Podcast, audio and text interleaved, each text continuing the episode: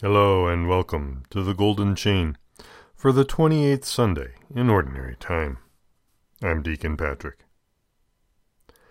A reading from the Holy Gospel according to Mark.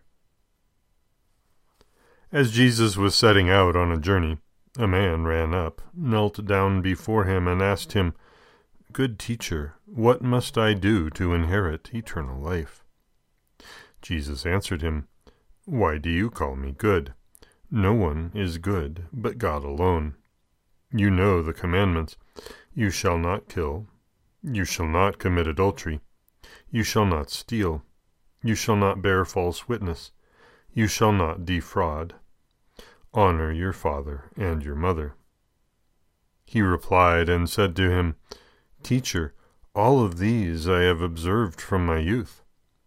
Jesus looked at him, loved him, and said to him, "You are lacking in one thing.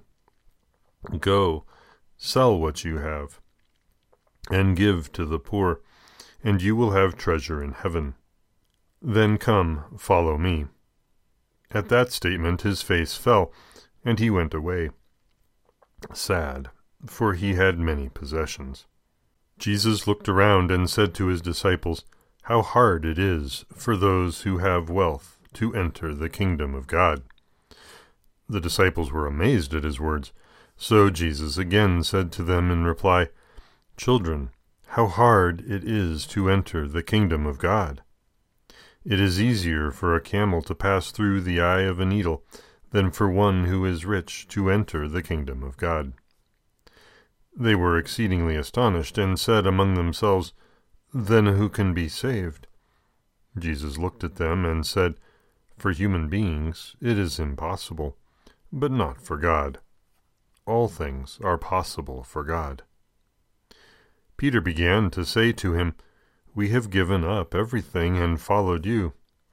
Jesus said, "Amen, I say to you, there is no one who has given up house, or brothers, or sisters, or mother, or father, or children, or lands for my sake, and for the sake of the gospel, who will not receive 100 times more now in this present age, houses, and brothers, and sisters, and mothers, and children, and lands, with persecutions, and eternal life in the age to come." The Gospel of the Lord.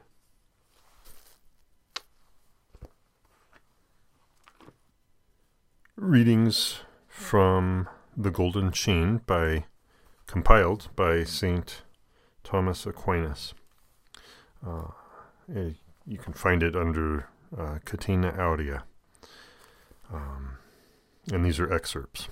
So they're wee snippets that give a preview of the fullness and richness that our forefathers in faith put together for us. Chrysostom. "He does not deny that he is good master, but he declares that no master is good but God." Theophilus. "Therefore the Lord intended by these words to raise the mind of the young man, so that he might know him to be God. But he also implies another thing by these words, that when you have to converse with a man, you should not flatter him in your conversation, but look back upon God, the root and fount of goodness, and do honor to him." Theophilus. "He says not here that riches are bad, but that those are bad who only have them to watch them carefully. For he teaches us not to have them, that is, not to keep or preserve them, but to use them in necessary things." Beattie. "How then could either in the Gospel, Matthew and Joseph, or in the Old Testament, very many rich persons enter into the kingdom of God, unless it be that they learned through the inspiration of God either to count their riches as nothing, or to quit them altogether?